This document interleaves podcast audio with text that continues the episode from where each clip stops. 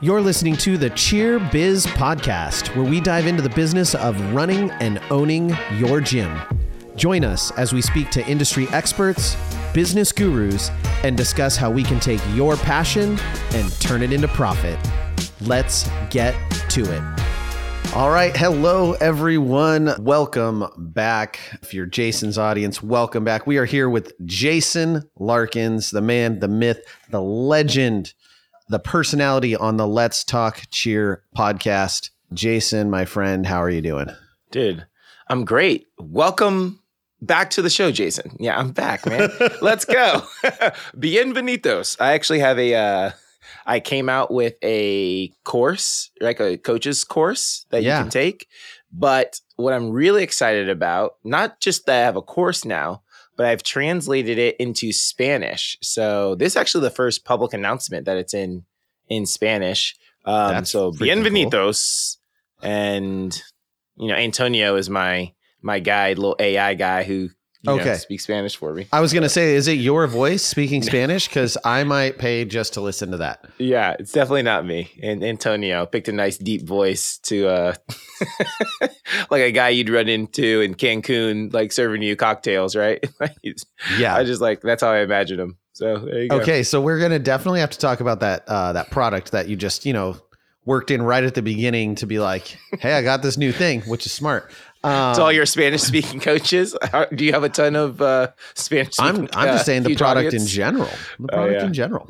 So yeah, we're super excited to have you back. Uh, I think this is the second or third time we've had you on on the CheerBiz podcast. I've gotten the the joy of being a guest on your podcast a couple times.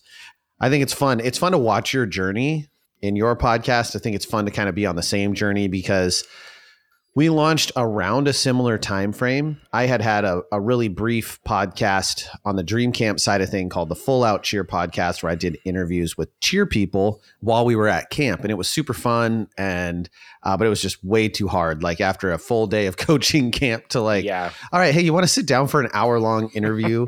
and we would have a blast, but some of the time we were doing it at like midnight, you know and it was just hard to maintain throughout the year. So that's kind of where I started. And then you started your podcast. And I remember the first time we talked, you had just your couch in the background. I think you were just using your AirPods. And now you're all upgraded. You have all the professional everything. You're killing it on social media. I, I love you know, all the stuff you guys post on Instagram. You. The first time it's I went not on, not because oh, of me, but no, you surpassed me dramatically. You, we, you came on and you talked about how we, how we want to call it, social it, media safety. yeah, social media safety with our parents. So it wasn't really the podcast podcast, but you came on and talked social media safety with our parents in our Facebook group. And I remember like just being so I was like, dude, his eye contact is stellar. Like he never looks away from looks away from me. And you're like, oh yeah, I have a camera here, and but you're actually down here, so I just got used. And it's crazy now because I'm so used to just staring at the camera, and I always think of you when people like mention something like that. I'm like, oh, Dan Dan Cotton told me he had a a separate camera. This guy's fancy. he has a separate camera to do this. Oh, crazy. So yeah, now we have so now I have a, a camera and a ring light and you know, got a little background and everything. All but yeah, it has been it has been fun doing this journey, and um, it's cool to see. There's so many people who like want to start a podcast and they start it and fizzle out. So it's been cool to see you just stick with it and um, you know, continue the journey. And I remember we were texting one time and you're just like, no, I'm like, I'm in it. Like I'm in it for the long haul. And I'm like, yeah, yep. let's go. Yeah, they uh they talk about like what it's at 10 episodes, a lot of podcasts stop. And then if you make it past 50, you're in the top, like what, 10% of podcast creators. Uh, and then after that, who knows? It's crazy to look back on that. And it's, I, again, it's cool to see your journey too. But I got to say, I appreciate the content that you put out.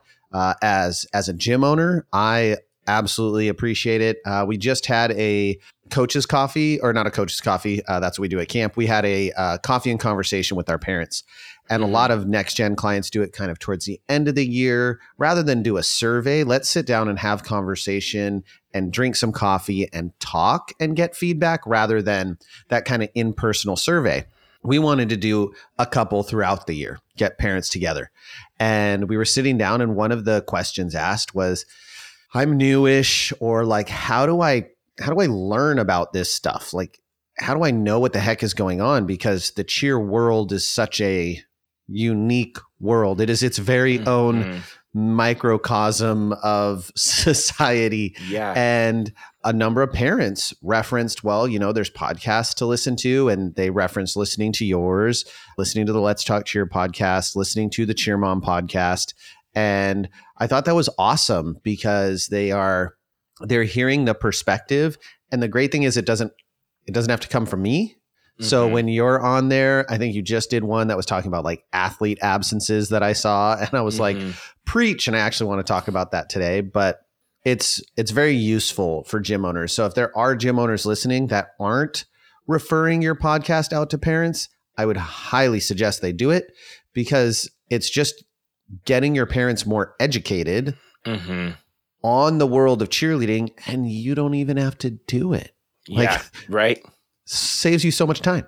Yeah, and I get to be what's really cool about what I like about the podcast and what a lot of people will comment to me or just like you know share it with they run into me at a competition or something is the one word i get always is transparent oh you're so transparent on the podcast and i go yeah it's easy for me to say it because i'm not speaking directly to my customer you know it's mm-hmm. like really hard like when they're your customer who pays you money and pays you tuition you know it's really hard to like say the truth but when i'm speaking about parents in general you know it's easy for me to say it and then the coaches to be like man i wish i could you know, my parents need to hear that, you know? And so it's a lot easier for me to be transparent on what parents really need to hear yep. or what coaches really need to hear, gym owners really need to hear, because I'm just speaking into, I'm not speaking to Dan Cotton specifically. I'm just speaking to gym owners in general or parents in general and not, you exactly. know, Susie's mom.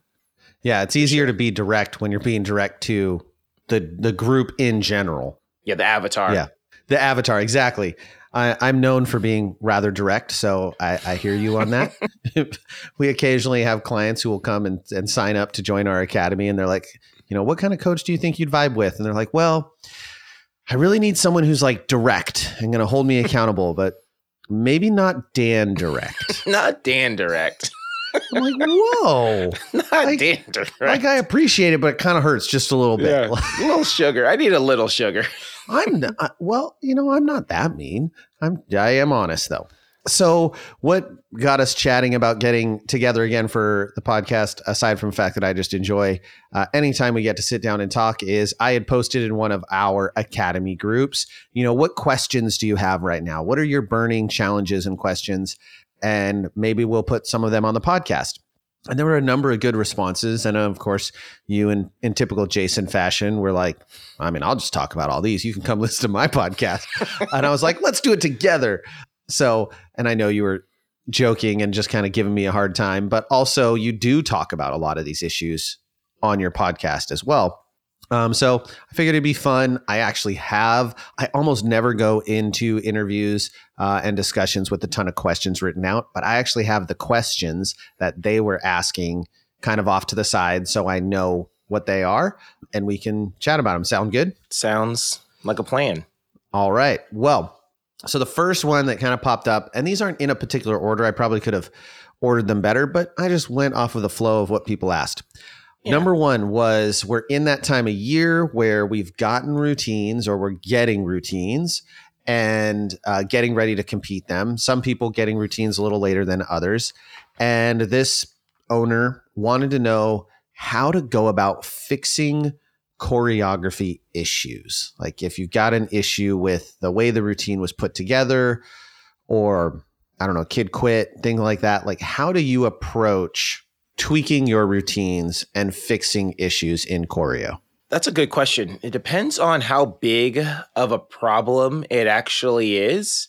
Because what I really am trying to do is get the team to run full outs as quickly as possible. Not just like, hey, we're doing full outs right now, no matter what.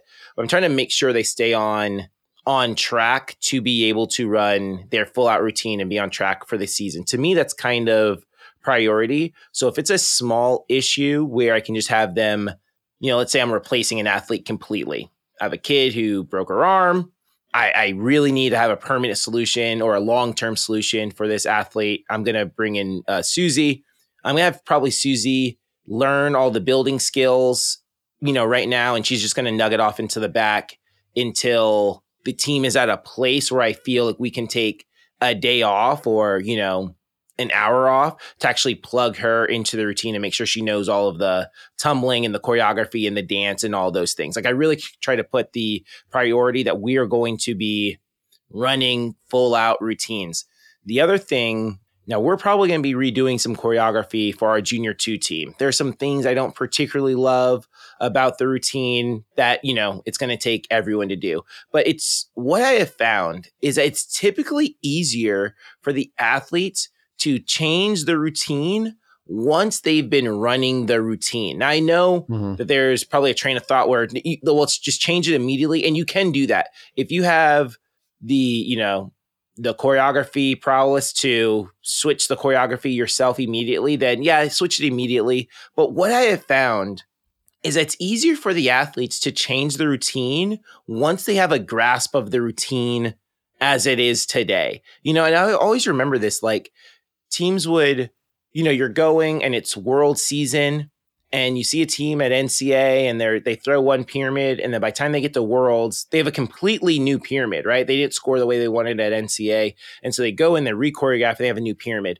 Or they just get a new remixed routine heading into worlds or summit. Mm-hmm. And I'm like, man, like as long as it takes to learn the routine during the summer, why is it such a quick turnaround in the middle of the season? I always like played around with that. But yeah, it's just easier for the kids. Like at that time during the summer, they're trying to learn the skills and try to learn the routine at the same time.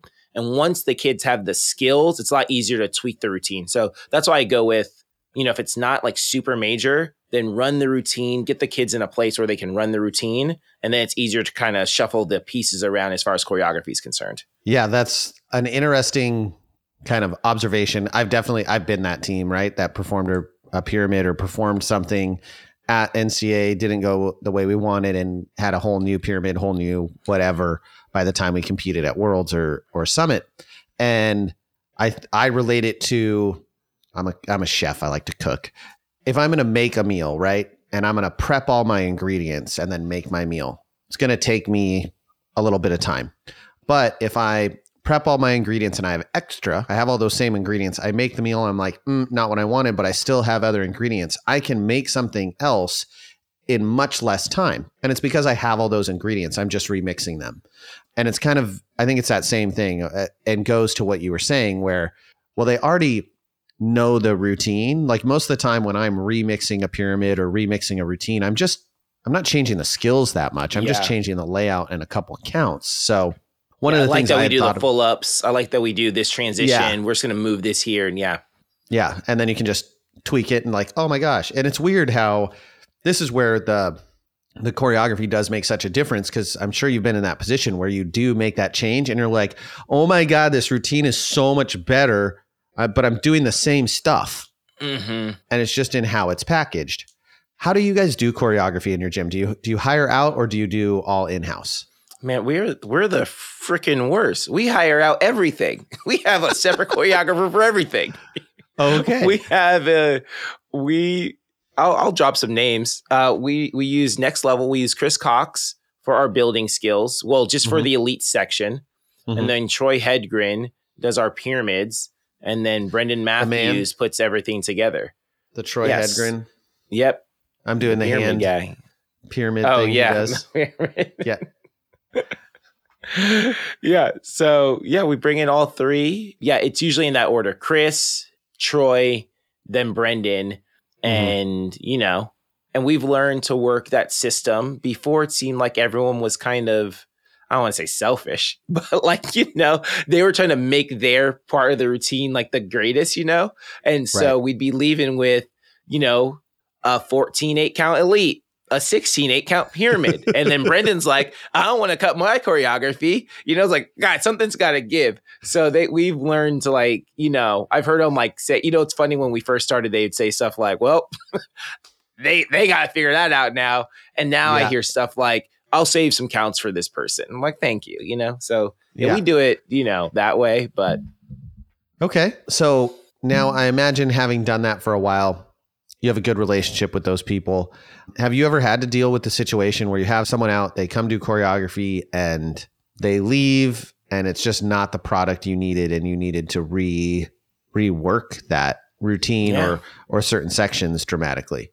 Yeah, I think I think that probably happens. Oh, I don't think choreographers ever really 100% hit the mark. Even if it's a great routine, sometimes it's just too many eight counts. That was a great pyramid, but 16 eight counts, right? Like the pyramid is absolutely perfect, minus we can't have a 16 eight count pyramid. So I think that happens often enough where we're like, even if it's something small, I don't like this mo like our kids just like that motion looks really good when Brendan does it, but mm-hmm. they're, you know, they're junior one. Not that coordinated. so yeah, I, you know, we got to tweak that a little bit. So I, I, think whether it's on a small scale or a big scale, it happens to some degree, you know, pretty much every time. And I, I, I just want to echo, I appreciate you saying, and I, I feel the same way, you know, you got to get running full outs sooner rather than later. And so sometimes that thing that looks like a, a major issue is not as big of an issue as you think it is. And so, you know, yeah, there's there's a little transitional problem set aside a time in one of your practices say hey we're going to take an hour of this day mm-hmm. and we're going to go through you know those transitional problems and we're going to make sure those things match up.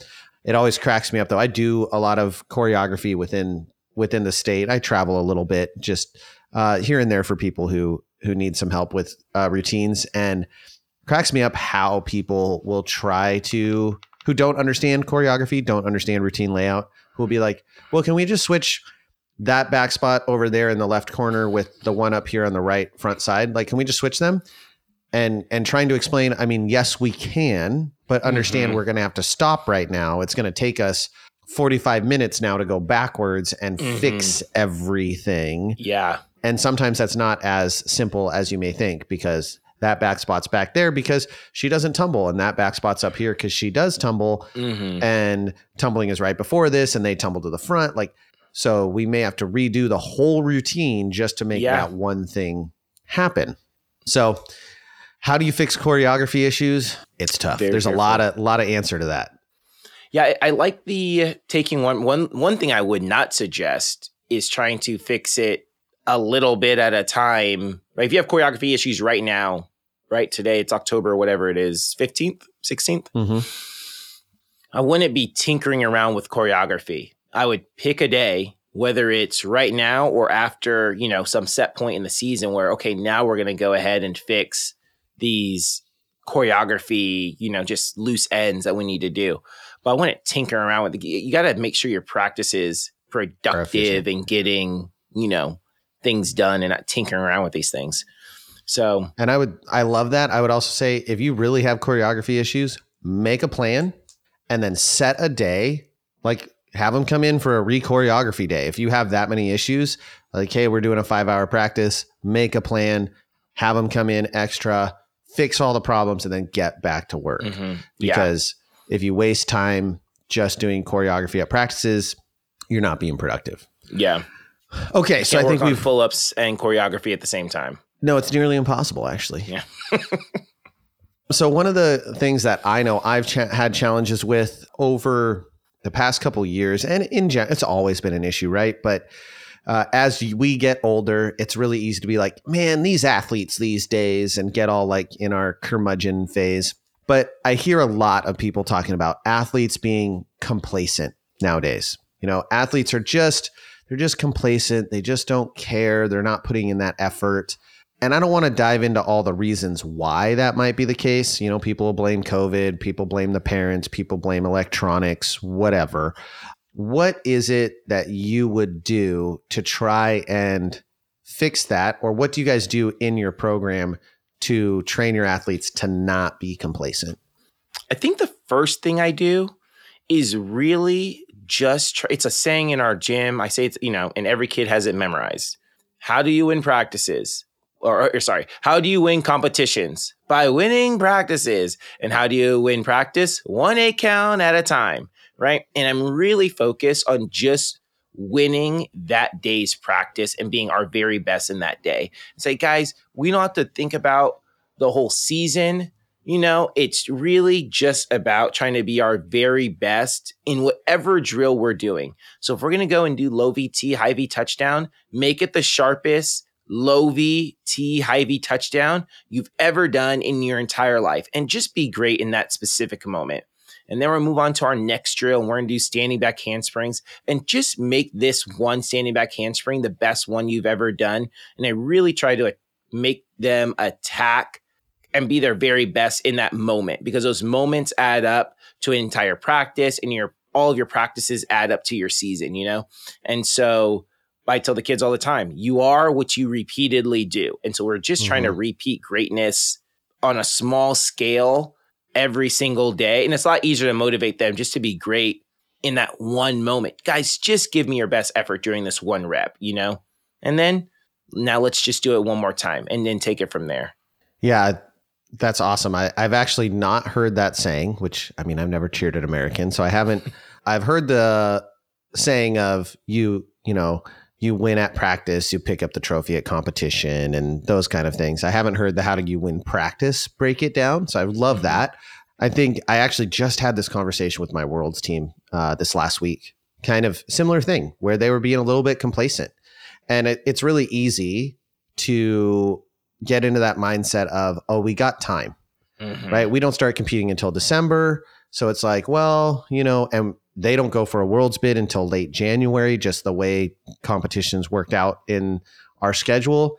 And so it's kind of like, well, we've got until January. Like none of the competitions before then really matter. They're really just all mm-hmm. showcases. Mm-hmm. And so why do we why do we care?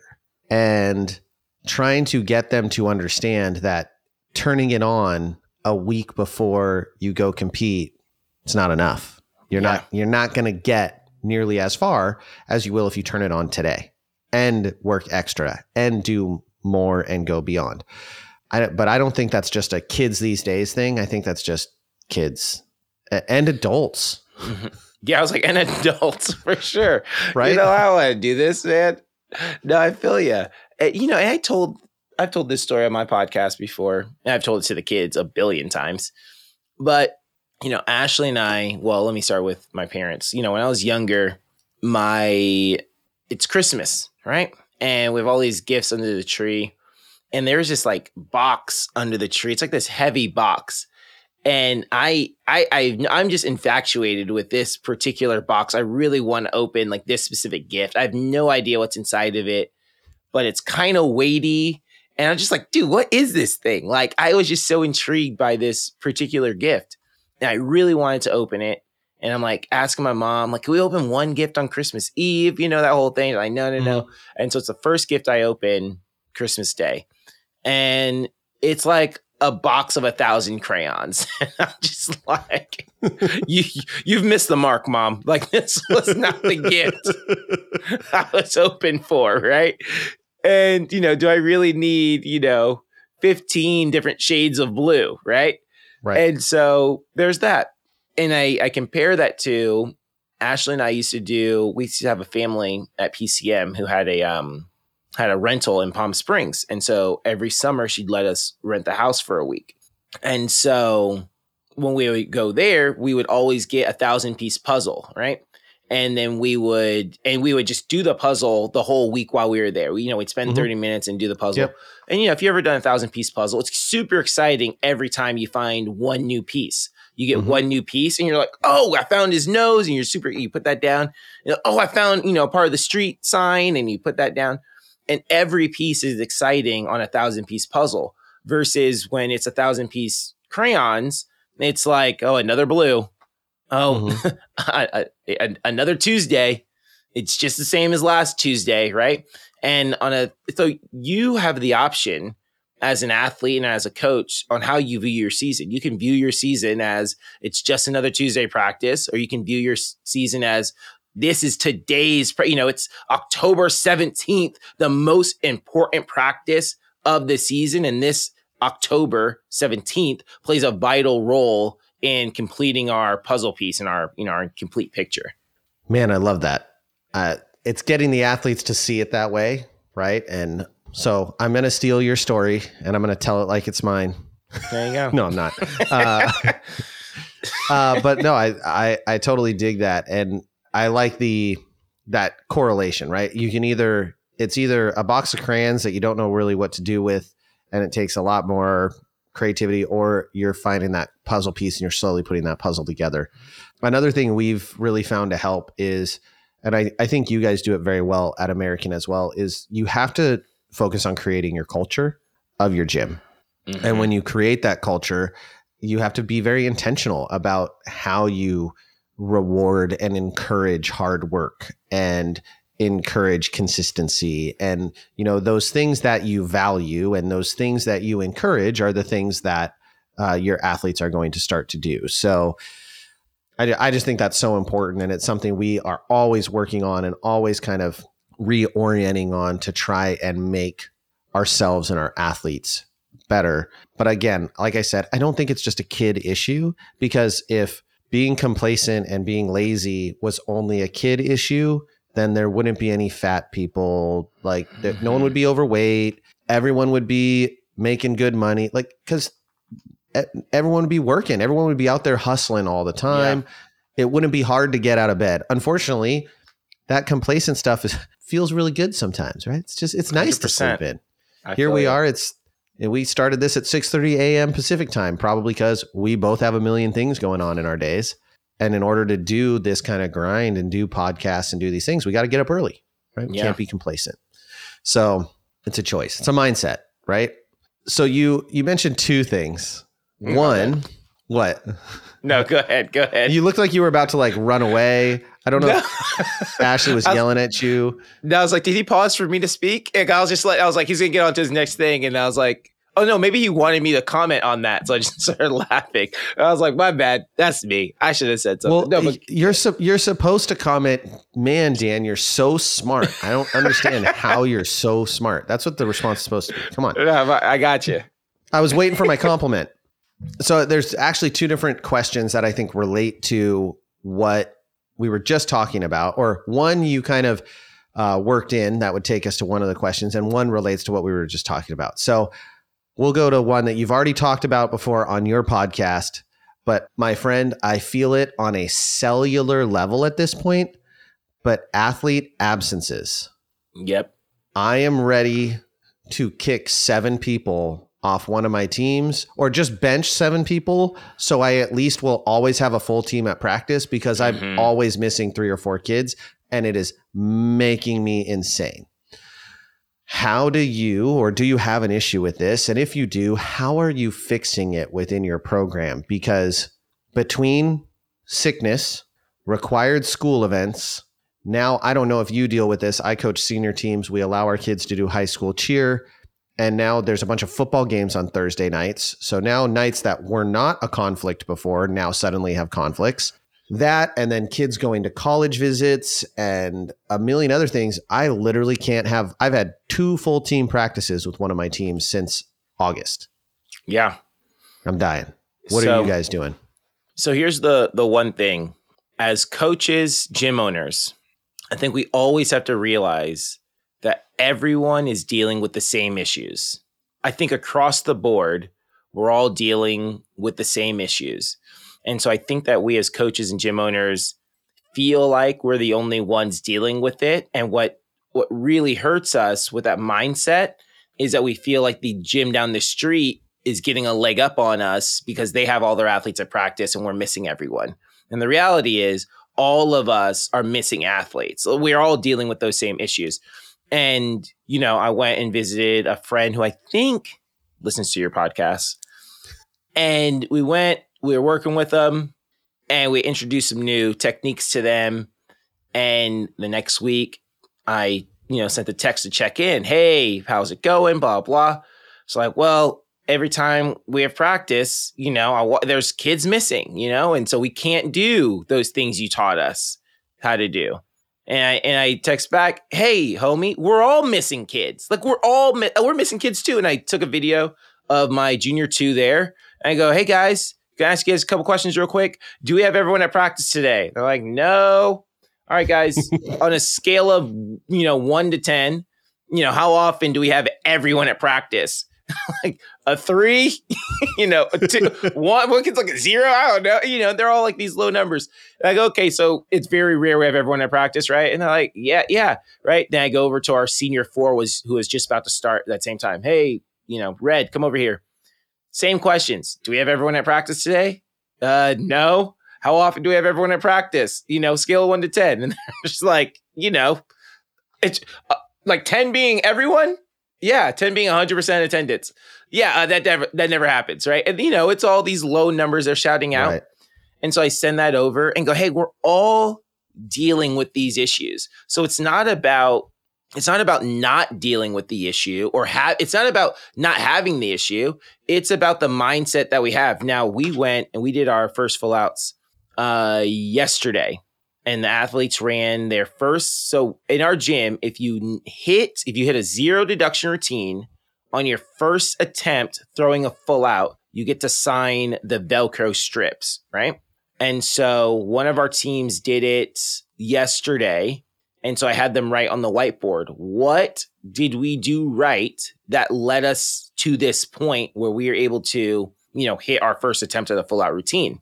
And I love this answer. And they said, we had productive practices regardless of how many kids were at practice, right? Because I really mm. stress that to our athletes. No matter who's here, I don't care if everyone's gone, it's just you. The best way to make your team better is for you to get better as an individual. And I know the mm-hmm. mood changes when you're missing kids. I understand the the morale of practice just changes. It feels dead and feels like, dude, it feels like we're wasting time but I always try to emphasize to the kids it doesn't matter what we can't control who's at practice.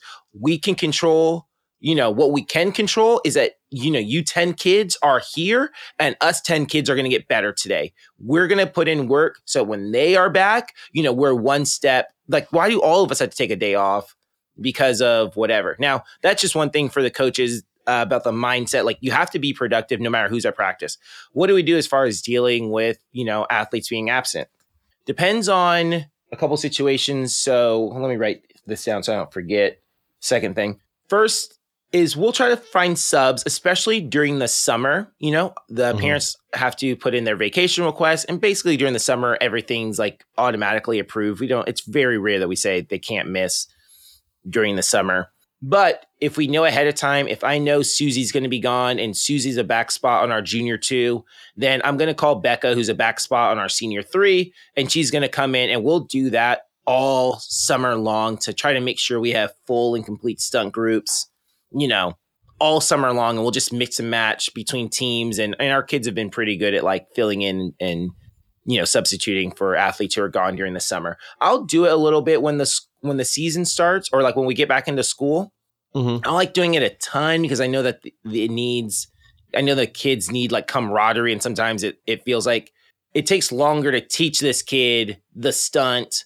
It'd just be better for them not to do anything today than to come right. in and teach this kid, and they, you know, the chemistry's all off.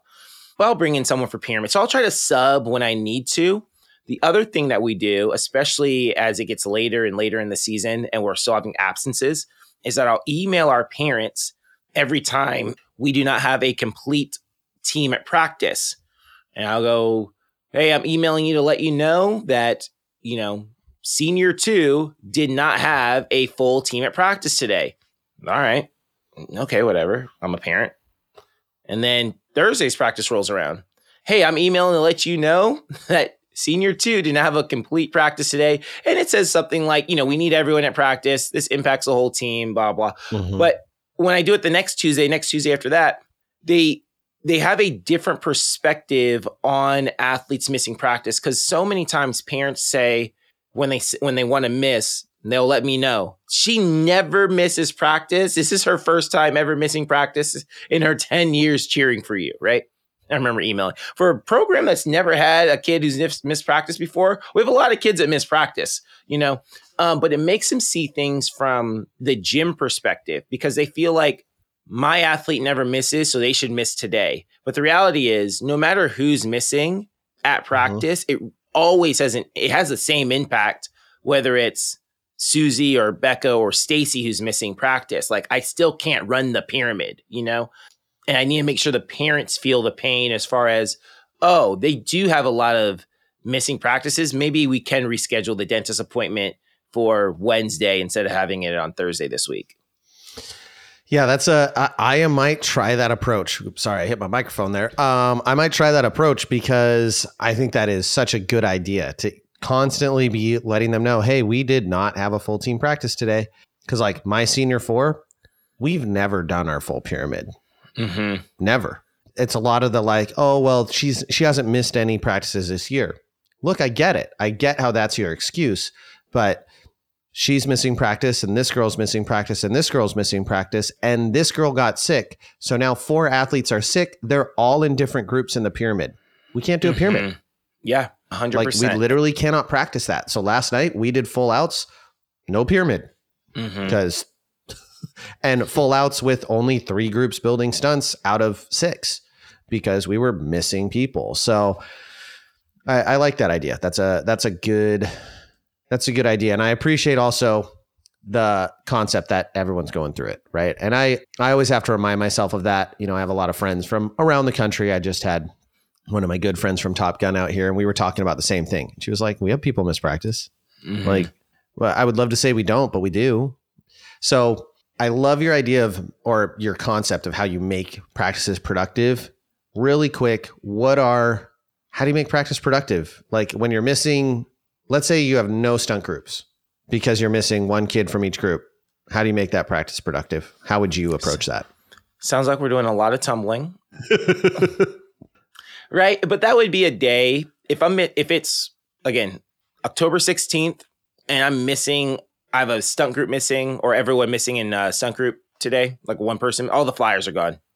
Then usually during this time we're really going to be focused on preparing our athletes to run a full out routine. And we'll start cleaning the routine a little bit later on in the season. Well, we're going to run some stunt group full outs. Actually, this just happened with us last week. And this is just a different idea. But this just happened to us Thursday's practice, this past, this most recent Thursday that happened.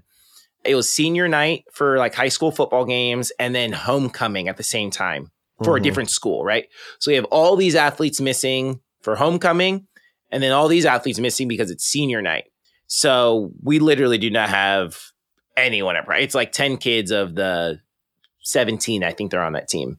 And so I actually had them, I didn't do this part on purpose. I let our senior three plan practice on Monday, on Wednesday's practice. So Thursday, I was like, hey, we're to let you guys play in practice. And they had to happen to plan a practice with no one there.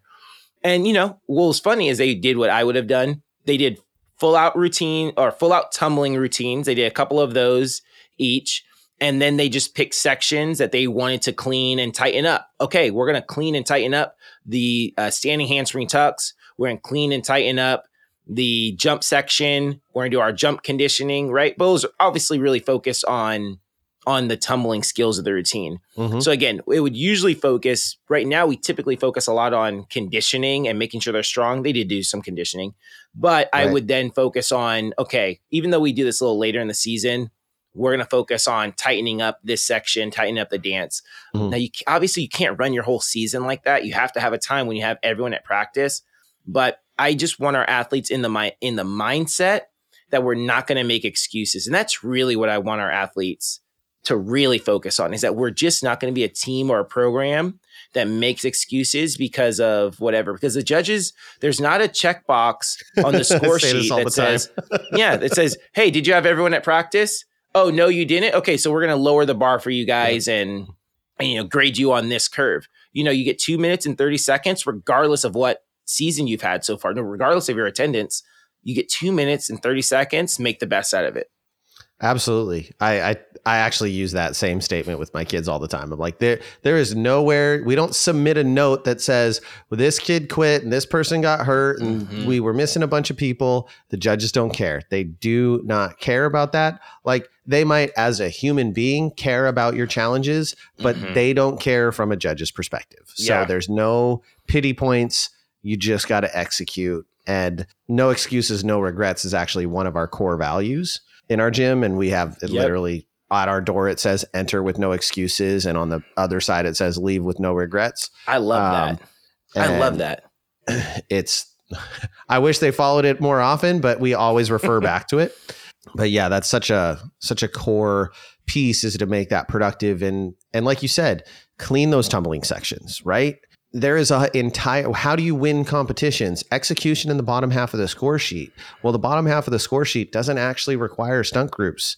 It it mm-hmm. requires mm-hmm. you to work on your performance. It requires you to work on your dance and you can work on dance with smaller groups. I know it's not perfect, and you might say, "Oh, well, I'm going to clean this whole section, and then these five kids are going to come back and they're going to be off count." Okay, well, the other ten are on, so mm-hmm. you're working, you're doing better. yeah, for sure. Um, yeah, that's such a such an important aspect. I I told my kids last night though, I was like, I want you to think before you send me that text message that says, "Hey, I can't make it to practice tonight." I want you to think about all your teammates because not not think about how you're letting them down. Think about how you're making me angry and how they're going to have to deal with it and you're going to be gone cuz I cannot handle I'm to lose my mind the amount of kids that will text me we have practice at 5:30 they'll text me at 5:15 hey I've been really sick all day I'm not going to be able to make it to practice meanwhile I've already made a practice plan yeah. Which that is, I think, where I get the most frustrated is I'm like, I have this plan. I'm stoked for practice. It's going to be great. Mm-hmm. And then 30 minutes before, three kids tell me they're not going to make it. And my blood pressure goes through the roof because yeah. I'm like, well, I guess I'm making a new plan. I guess I yeah. wasted all that time. Um, but I'm like, dude, you just don't choose violence. And what, you didn't know you were sick this morning? Couldn't yeah. you have at least warned me? and said, Hey, I'm really sick. I don't know if I'm going to make it to practice tonight at 8 a.m. So when I made like finalize the practice plan before I drove to the gym, yeah, I could have been prepared. Kills me. you know, Dan, I was really ready for that to be like, think about your teammates, you know, think of you know, like inspirational. You're like, think about how angry I'm gonna be and how pissed off I'm gonna I'm gonna take it out on your teammates. yep they're gonna suffer because yeah. I'm annoyed. And I, I, you know, I literally, I, I tell myself, I like, I, I do a little bit of prayer. I'm like, I am patient. I am kind. I am not easily angered. And then I turn around and I see no stunt groups go up, and I, my, mm-hmm. I, I know God's supposed to help, but um, in that moment, I'm not like screaming at yeah. the kids, but like they're going to have a harder practice and I'm going to be yeah. less forgiving of their errors because I'm already annoyed that we're missing a bunch of people. Well, you know, so, uh, honestly, this has been great. Having the athletes, I, I, didn't do it on purpose. It was just coincidental. I guess I knew, I guess I, I did know those kids were going to be missing, but I wasn't anyway. But having the athletes plan their practice when we had all those athletes missing because they, they knew we had all those athletes missing and they got to plan it and they got to plan their own productive practice. And it was really mm. cool because they sat down. I say, hey, you guys have 10 minutes to plan practice. And, you know, they sat down and they came up with, you know, a practice. I'm like, hey, this looks good, you know, and it, you know, filled up time and it said, it said it 855 practice ends at nine, 855 end practice on time.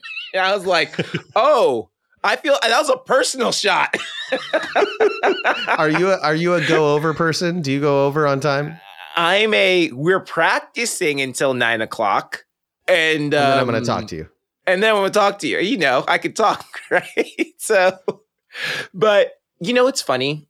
Over the years, I used to be when I first started coaching. I was definitely we're practicing until we get it right. You know, and so whenever practice ended is when it ended. I was like that for a long time. And then I started becoming more letting the kids out on time. And I would just let them out no matter what, no matter what. We were at least going to end practice at nine o'clock and I would talk to the kids. It was very, I want to say very rare, but it was rare that I really held them over like 9, 10, and we were still like running pyramids, right? That happened mm-hmm. like very rarely. But this year, I've gotten more back to finishing practice, even though it's still because I've been so it's been so ingrained in me to let the kids out on time. I don't do it as often as I probably should. But a part of me was here's the two things I was balancing. Letting the athletes out on time because that's the right thing to do and it's I'm trying to keep my customer happy and not, you know, make them mad and all these things. Mm-hmm. And it was kind of sacrificing the product, which is what we all want to have Mm-hmm. You know, if you know our senior three didn't get a paid bid last year, we didn't make it to finals at Summit. And it was not so much the paid bid, even though I know that hurts financially, but when the kids didn't make it to finals, you know, they're all weeping and bawling and there's snot everywhere. And it was just a sad, sad day in the program, right? How many of them would have traded 15 extra minutes, you know, sporadically throughout the season to avoid that moment, right? To make it into finals. And all of them would have said, no, I would have done 15 minutes extra, you know, three times mm-hmm. a month, easy, four times a month, easy to have made finals, right?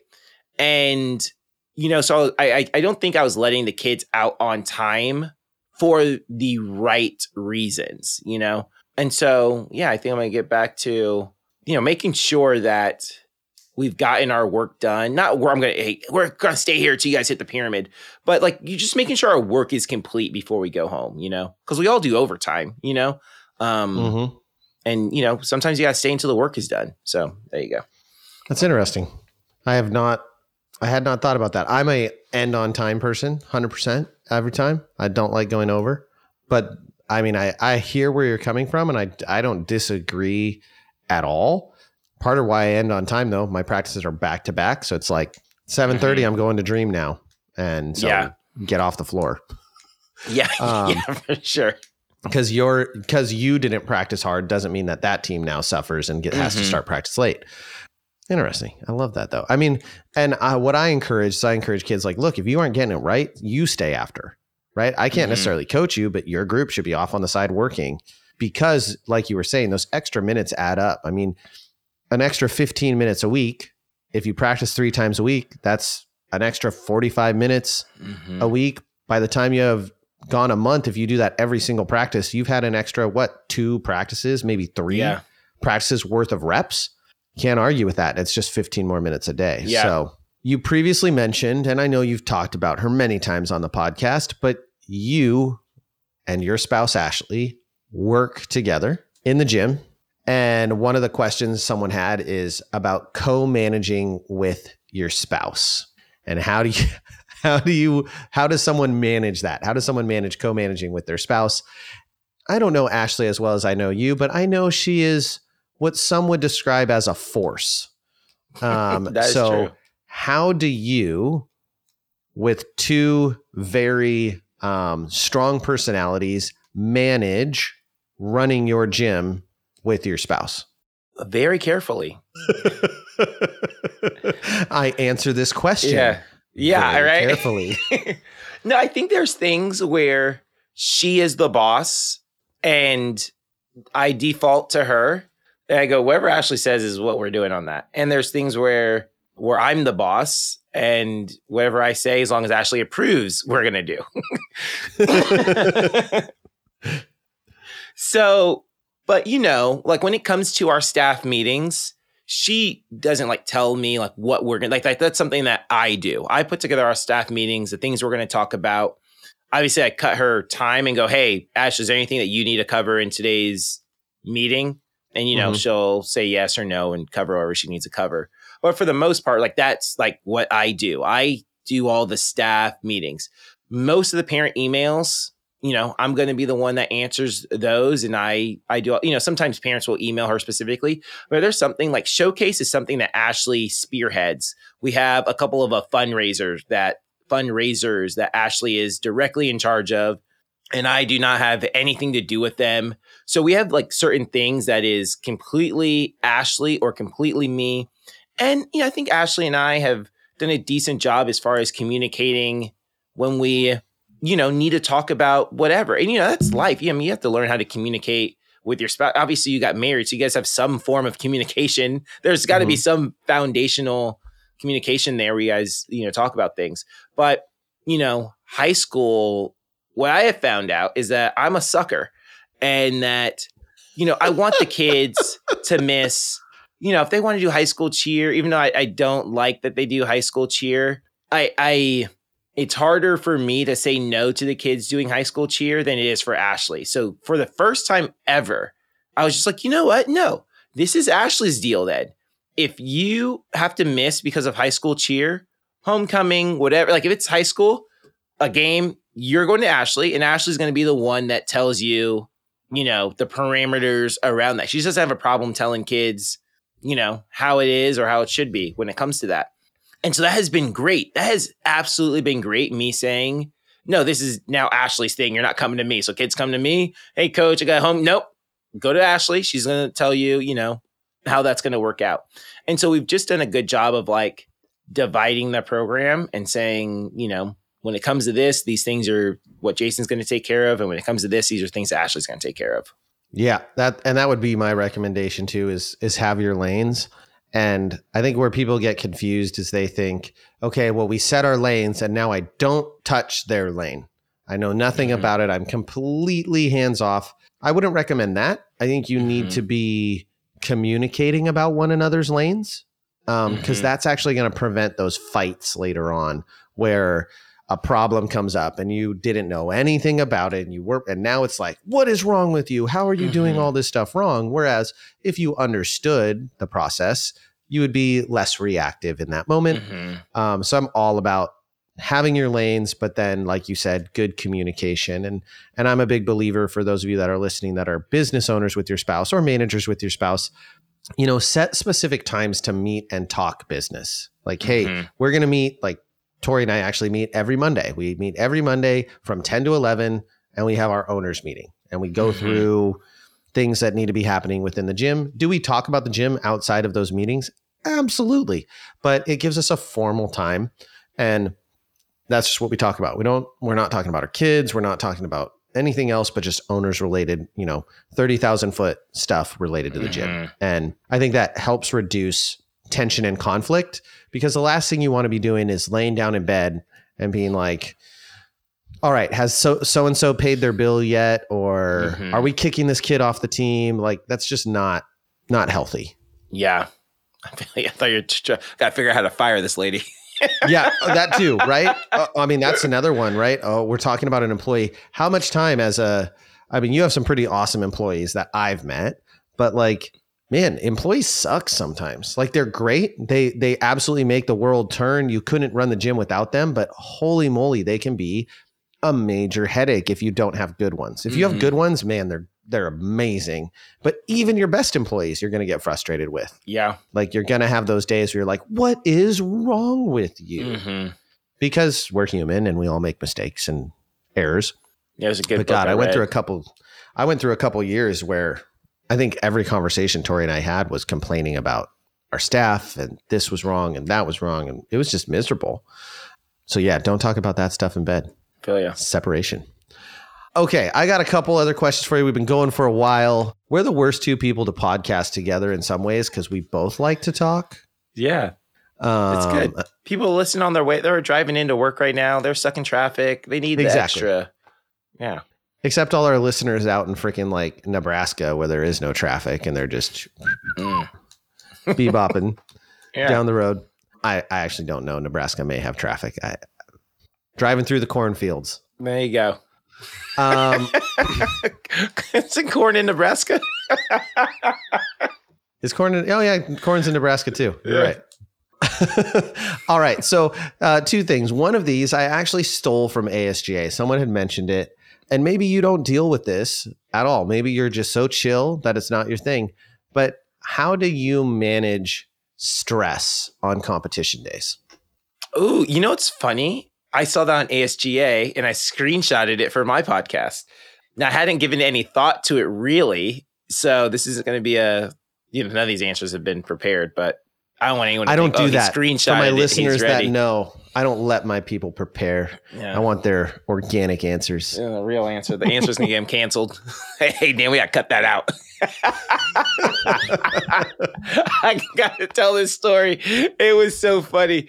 Kristen asked me. So I'm on her podcast, Cheer Mom podcast, last week, and she asked me a question, and I go, "No."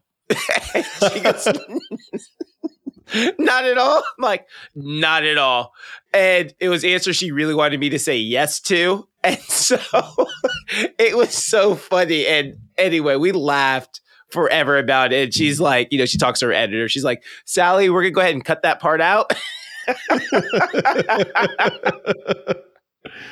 I was like, you should have warned me that you were asking me that question because I definitely told you, yeah, you should have asked me that because the answer is a hard no. But well, after the podcast, myself. you're gonna yeah. have to tell me her question because now Yeah. I'm so curious on Yeah, what the hard so no funny. for Jason was. no, not at all. And I wanted to elaborate, but I was like, no, I can't do that to her audience. I'll just, I'll just give her the no. I forgot. Uh, how do you manage stress on a comp day? Whew, man, that's hard. When I read the question, I assumed it was talking about as a how does Jason handle his own stress on a Mhm. comp day? yeah, I think so. Um, That's how I interpreted it. It was. I think the coach said coaching anxiety. hmm Yeah, I think the real thing is I try to get into a system, right? And just, you know, my push-ups and my squat, you know, my daily my my little exercise routine that I try to do in the morning, my reading routine that I try to do in the morning. Like I try to maintain those Mhm. things. I try to make sure that I have breakfast, you know, like I'm trying to make sure I do like these small, simple things you know, and those things right there, the the simple exercising, the simple, you know, reading, and then the um what was the last one I said? Oh, eating breakfast. Those things right there help a lot. And then planning out my day as far as okay, what time am I meeting this team? And then what do we need to make sure that we go over and like planning out your day. I heard a really good quote. Um, making plans is bringing the future to the now and doing something about it, you know? And so that really helps me get through my day when I can like when I've already been through it before. So one thing I always tell coaches is, you know, the first time you drive to a friend's house, right? You've never been there before. Hey, Dan, come on over. Come down to Bakersfield, California. You'd be really that feeling you get, like that anxiety that you get when you're driving because you've never been somewhere before. Like you're always looking at the Mhm. street signs and you're looking at the landmarks and you're just like, is on the left side or the right side? We just all feel that that tension in the air because you're you don't want to pass your turn and you don't know is it coming like 200 feet like how far is that is that this you know light or the next Mhm, light right mhm. and so but after you know the second time you drive there there's less tension and the third time you drive there there's less tension right? And you can just eventually you can drive there you know while eating a cheeseburger right? And screaming at your kids in the back seat right? And you can do it super easy okay i know how to get there now. And so if we plan out our day then we've already been there one time it takes away a layer a layer of anxiety for us where we don't have to like be worried about you know anxiety we're just like worried about what's going to happen in the future. So that is one thing i would say you know also to do is try your best to like plan out like okay at this time we're to give the kids a water break and we 100% do that. At this time we're to give the kids a water break. At this time we're to go over you know what the warm up room is going to like you know what our warm up process is going to be like in the warm up room. At this time we're to do you know we're to talk about our word of the day and at this time we're to warm up stunts and at this time we're to do this at this time we're going to go watch you know junior one and do that whole thing Mhm. so i plan out all of those things um and that you know that helps me Yeah, I I read the question and I was like, I don't know if I'm the person to ask because like I, I am that person on comp day that I'm the duck on water, right? Mhm. I may look calm, but like underneath, I'm just pedaling as fast as I can Yeah. because I do. I get stressed, and it's. I've actually spent time like reflecting on this. Last year, I made it a goal to be like, I'm gonna be less anxious on competition days because I worry about my anxiousness negatively impacting the athlete's mindset. Because if they can Mhm. tell that I'm not confident, then they are less likely to be confident in themselves. And so I have to try and own my piece of the pie. But like from the moment warm ups start, I'm good, right? I'm generally good through Mhm. warm ups because I have something to do. The moment warm ups are over, I am a freaking like internally, I am Mhm. stressed. Time is creeping by. I, you know, have that like high blood pressure. By the time I get to the front of the stage, I'm like, my my co-coach Jen laughs. The one of the years we were at Summit in finals, uh, and we were in first place. She was like, "I thought you were gonna." I, I seriously was ready to call an ambulance yeah because I was so like, like just Yeah. deep breathing. Like I wasn't obviously like grabbing my head, but I was like bending over, deep breathing, trying not to like because I couldn't. You're out of control. Mm-hmm. I think, mm-hmm. and that's the feeling that I think a lot of coaches battle is that look at that moment, you're in control of nothing. Yeah. Um, but what I've tried to train myself for is, but what I am in control of is myself. Mm-hmm. And I'm not, um, I don't know if I'm really in control of myself, but I'm trying. Um, that's why, like, I'm, I'm the weird one. I want to watch my teams from the front, but if like I have to play music, I'm actually kind of happy about it because it gives me yeah. something to do. Yeah. And then I'm like, I'm more so I'm all about finding things for yourself to do, even if those things are arbitrary, right? Mm-hmm. Count the number of athletes. Okay, I'm gonna I'm gonna count, make sure I have all of my athletes. Um, I'm gonna give myself something to do. I'm gonna go say a positive affirmation to each one of my kids. Sarah, you got it. Susie, you're the best. Sally, I don't really like you, but good luck. Right? I'm kidding. I did. Um, don't mess it up for everyone else, kid. Yeah. don't you mess that up. I'll never forgive you. But like give yourself things to do, I think would be my biggest suggestion, especially if you're a type A personality. I love the routine thing. I think that's also hugely important. I don't think I might try that because I don't follow my routine on competition days. No, it gives you. I mean, you'll know exactly, so and we get in that. Workout, we do it do a couple of different ways. We have Ashley does the we call it the play by play, and mm-hmm. it is it's intense. If you've ever seen it before, it is wake up at 6 a.m. or you know it starts with the, the meet time. So meet the team at 7 a.m. and then everyone has is color coded, right? Jason's in red. I don't remember anyone else's color, but Jason's in red, and you know Bailey's in blue or whatever the case uh-huh. may be, and it has a whole play by play schedule exactly what you're supposed to do at that time. Now that's for the whole staff to okay this person takes this ipod over to this person this person takes the music speaker over this person this person's going to take the crossovers over here jason starts warming up senior uh, red right but on mine so ashley has that it says start warming up and they'll say what time i have to take them the warm-ups and then my i break down you know i start warming up at 12 p.m and then i break down everything i need to do between 12 p.m. and 1 p.m. when I actually take the team into warmups or whatever. But those like keep like keeping yourself occupied with knowing exactly what you need to be doing like at that time that has definitely helped because I, I, I think and i think all coaches are stressed out on comp days it's just you know it's all of your your life's work you know can they do it today packaged please? into two you know? minutes and 30 seconds y- yeah you know and anything and we know that anything can go out there and ha- no matter how prepared the kids are anything can happen. And we've mm-hmm. seen it so many times where it's just like that never fell. That kid never touched down ever. And mm-hmm. of all the days, it was this day. It was day two of, you know, this event, you know? And so, yeah, I think we all have that. I, I know, I know that I for sure have that anxiety, you know, and just I'm just like worried that something is gonna go wrong, you know, and I just try to enjoy the ride. you actually just reminded me Day two. So I'm interviewing Justin Carrier this week. Oh, shout I'm, out. Let's go. I'm excited. We talked a little bit beforehand. And one of the questions I, I do have to ask him is when are we going to go away from this stupid 25 75 game? Because mm. I hate it. What, Why do we do day one? Why do we do day one? It doesn't matter. You can be six points ahead. Doesn't matter. Yeah. It's only 25% of your score. That means nothing. It, especially know, means, especially it's, with day two some, jumps being up to six, yeah. seven points now.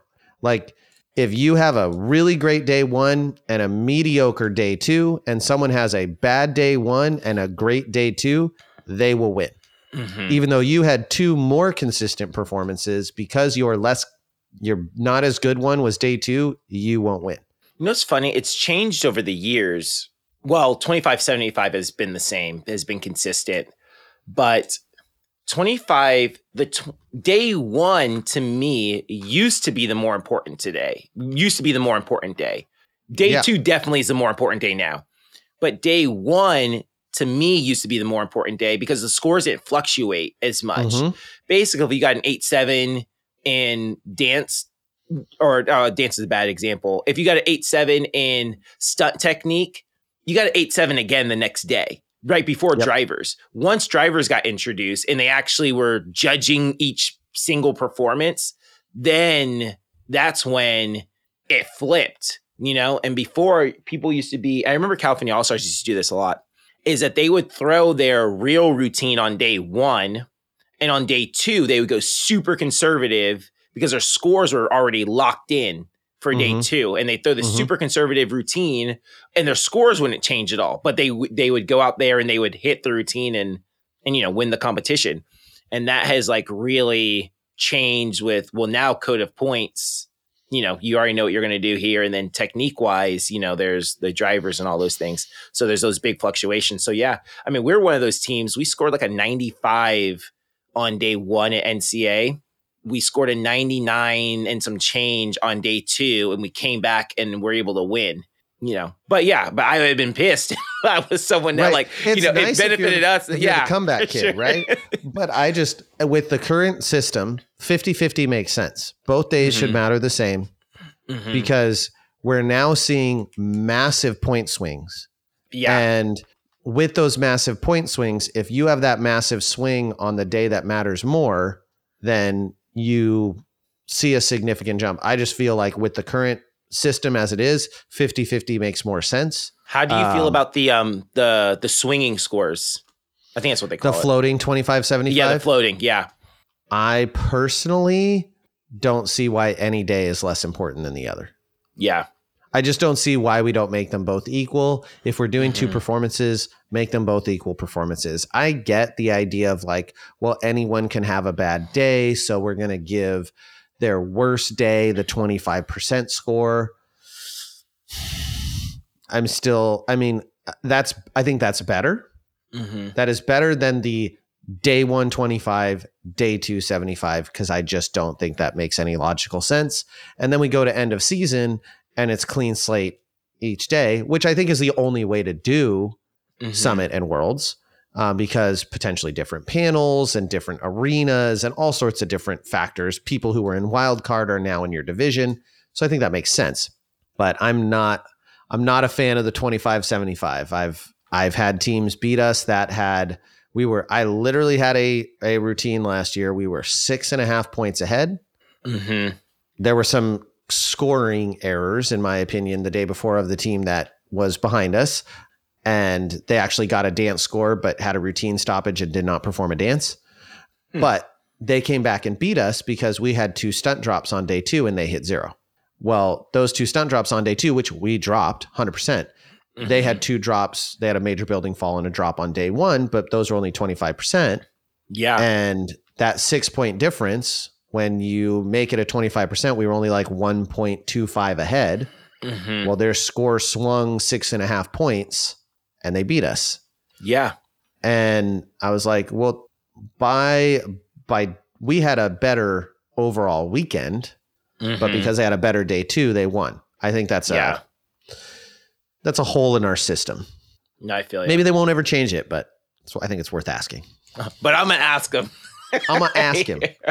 Or actually, yeah. really, what I'm gonna ask him is, what is the impetus? Like, what is? Why do they feel that is the right fit? That's really what I want to understand. You know, is it is it the right fit, and is that something they're changing? And he's not super involved on the scoring side of things anymore, mm-hmm. but uh, we are going to chat about scoring and how they've created the new score sheet, why they made some of the decisions that they did, uh, because I'm very interested to hear that from them. Yeah. Um, yeah, for sure. And I think it's I think it's great. I think people need to spend more time asking questions rather than making accusations, which we mm-hmm. see a mm-hmm. lot online. Knowing the people that I know within varsity, I look, I get it. I have my issues with varsity. I told Justin, I was like, look, I call you guys out when I think you need to get called out. I praise you when mm-hmm. I think you mm-hmm. need to get praised.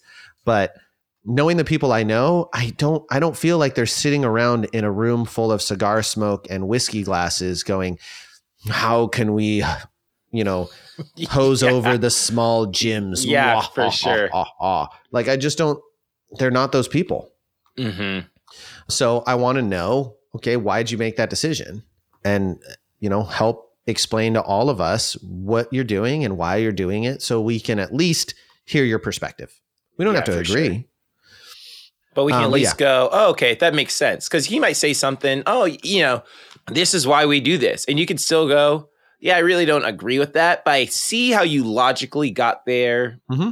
you know, as a company, right? How we, oh yeah, that makes sense that you guys landed on on there. And I still think we need to change it, but I see that we are, you know, it makes sense that you went from, you know, A to Z now.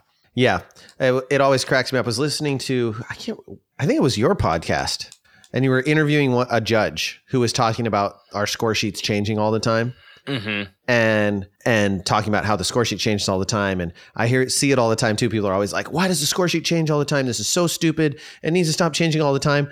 And I'm like, "Cause we complain all the time." right. like, yeah, we are constantly complaining about how the score sheet is messed up and the old one was better, or it needs to do this and that and the other thing. So in an effort to meet our complaints, they they make changes. Mm-hmm. So it's a comical little circle there, I think, yeah. as I watch. Okay, so my last question for you, because I know you got to get on about your day. This one you might have to think about. All right. Okay. And I should have, I, I like wrote this one out and I was like, I should tell him about this ahead of time. We're just going to throw it on him because he's a storyteller. One right. piece of advice that someone has given you that either helped you be a better coach, a better father, or a better spouse.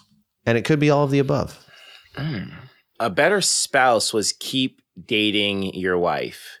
That was that's one thing I've really taken to heart is to keep dating Ashley, and we really try to make it um, a point to go on our regular dates. You know, Joey. It, what's crazy is how much you know we had Joey.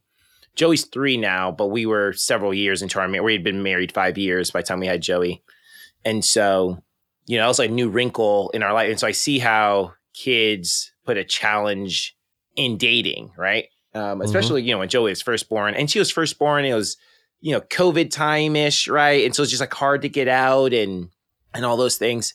But, you know, we've really tried to like stay focused on dating each other and making sure we have our date nights and making sure we have like time for just the two of us to make sure like our foundation is strong with the two of us and not just that we're not just always only parents, you know, mm-hmm. Um, mm-hmm. you know, that we are, you know, a husband and wife as well. Let's see, what was the other one? As a coach, I think as a coach, the biggest advice is to really love the kids no matter what. You know, they can be frustrating and they can, you know, they don't always do. You know, we want the kids to come in and hit all their stunts, land all their tumbling passes. You know, when we make a correction, they understand exactly what we mean and they go and fix it and just have perfect days. But the reality is, we're not going to have perfect days, and they all have different attitudes and personalities and things that don't necessarily, you know, fit with our temperament as people. But at the end of the day, I try to really make sure that the athletes know that I love them and that I'm proud of them no matter what. Not that I just love them when we hit a routine or that when we win, but that through the ups and the downs, that I love them and I'm proud of them no matter what. And then what was the other one? As a coach, as a husband, and as a as a father. Oh, as a father. Let's see. What advice can I give? Like I said, Joey is three. I guess the big thing I'm really trying to like give to Joey is one to let her know I'm proud of her no matter what, but to really I always try to pray. I got this from Jeff Benson, but I'm always trying to praise her the character quality that allowed her to be successful and not just that she was successful. You know, she does her forward roll. It's not, you know, great job on your forward roll. Oh, you know, baby girl, you've been working so hard at your four. I'm so proud of your, you know, your hard work. Or, oh, you were so brave. You jumped all the way from from the ladder to daddy's arms. Yes, she jumps off of a ladder into my arms. She does all the time. but um it's like a step stool type thing. Yeah. But, you know, but I always try to praise her her hard work, her stick to itiveness, her bravery, like when she shares how nice that is. Like I'm always just trying to praise her character qualities and not just the end result. And so that's my mm-hmm. my other big thing. I love it. Those are all great. All great pieces of advice. All right. Any uh, last parting words for our listeners? Anything that you were like, if Dan doesn't ask me this question, I need to tell them this. No, I no, I just want to know about coffee and conversations. Oh yeah. Where where do you do coffee and conversations at? Do you do it at the gym? Do you at Starbucks? You know, what's up? Uh we do it at the gym. Uh we go, we get some Einstein's bagels, we get some coffee takeaway things, and we just set out some tables and have bagels and muffins and coffee and sit down and chat. And you we just do, doing, do you have some structure to it or you just go, hey, fire off? It depends. This mid year one, I had a couple things that I wanted to make sure I touched on, but then we definitely have time for open questions and just general conversations. So we spent time talking about how to get into college and how to find cheer teams. Um, spent time talking about the score sheet. Spent time talking about you know judging and competitions and travel. The main things I wanted to touch on were attendance, mm-hmm. competitions and travel, and uh, feedback on our summer schedule because we tried a really different summer schedule this year, and I wanted to see how people felt it went. Mm-hmm. Um, and because uh, that was really good information for us having done it and we're just not making that decision based off our personal opinion yeah so we did that this time and then our next our next get together is we have a parent mixer on the 28th of this month where we just adults get together and can meet parents from other teams so it's actually after our showcase mm-hmm. uh, then we're doing like a happy hour where we're going to just hey the staff and owners are going to be at, at a bar at happy hour having some mm-hmm. appetizers mm-hmm uh, drinking a diet coke or or an adult beverage if they so choose. And, if they so choose. You know, it's basically like parents are welcome to come hang out. We're trying to build more family atmosphere within the gym because we're at that point. We're not a D1 gym, but mm-hmm. we're big enough that I don't know everyone. Yeah. Not well. But the coffee and conversation was kind of where it all started. And then we've now tried to expand that to other areas and do it more. So we normally do it at the end of the year, and that one has a little more structure. You know, what did you mm-hmm. think of our competition season? Um, how do you feel about end of season events? All of that kind of stuff, and just get feedback. But one, it lets us get feedback. Two, it allows me to have because not everyone shows up, right? Mm-hmm. Never going to. But if there's 10, 15, 20 people that show up, now I have 10, 15, 20 advocates that are out there talking to the other parents being like oh well we just talked to dan and he was saying yeah. this or tori said this and now they're they're out there conveying the information as well mm-hmm. so i love it and it just builds relationships yeah, with your parents sure. who are an important part of your customer base we spend so much time focusing on the kids the parents oftentimes get neglected and if you have parents and kids who love being at your program they're not going anywhere yeah. So I love that. We um we just got done on we just had our parent we call it parent social, but sounds like your parent mixer or your mm. um, happy hour. But we just did our parent social this this past Saturday. This just happened. So yeah, it's good. T- it's always good. You know, you get out there and there's so many families that you just don't know. Especially with mm-hmm. us, we've we're now at like 320 athletes. You know, so 600 parents. Yeah. You know, and so many come in that are just brand new. And we have two locations in the same city. So they're only about 10 miles apart. But, you know, I can only be at one location at a time. And we run teams out of both of them. And so, you know, That's when I'm over limiting. in our other. I don't, why do you limit yourself? I, am trying my best. I thought you were awesome. yeah, right. But, you know, when I'm over here, I, I see these kids and these families, but I don't know who any of these kids or these families are, you know? And so it's good to get those to be able to get out, meet people, you know, shake hands, kiss babies, and do that whole thing. But I really like that coffee and conversations. And real quick, I need I actually I need to have you on my podcast. Here okay. we go. Official invite. We need to have you on the podcast because I want to like dive into all this stuff and okay. we're gonna go another hour. all right, part two, and we're back. So all right, guys. I know all you gym owners want to hear more about coffee and conversations. So you're gonna have to hear it on the Let's Talk to Your podcast. That's fair. We're gonna um, make them go over to yours. Yeah, you have to come over to mine and listen. And I'm not going to talk so. about it on mine. So you're going to have to listen to the interview on the Let's Talk to Your podcast. There you go. Boom. So, all right. Well, thank you, my friend. It was awesome. Excited to be on your podcast. And with that, everybody, we'll catch you on the next episode. Boom. Thank you for joining us for this episode of the Cheer Biz Podcast. If you would like to be featured on our podcast, click the link in our description to apply. If you're interested in joining NextGen, visit our website at www.nextgenowners.com. And lastly, don't forget to subscribe to this podcast to make sure you don't miss any future episodes. Thanks for listening.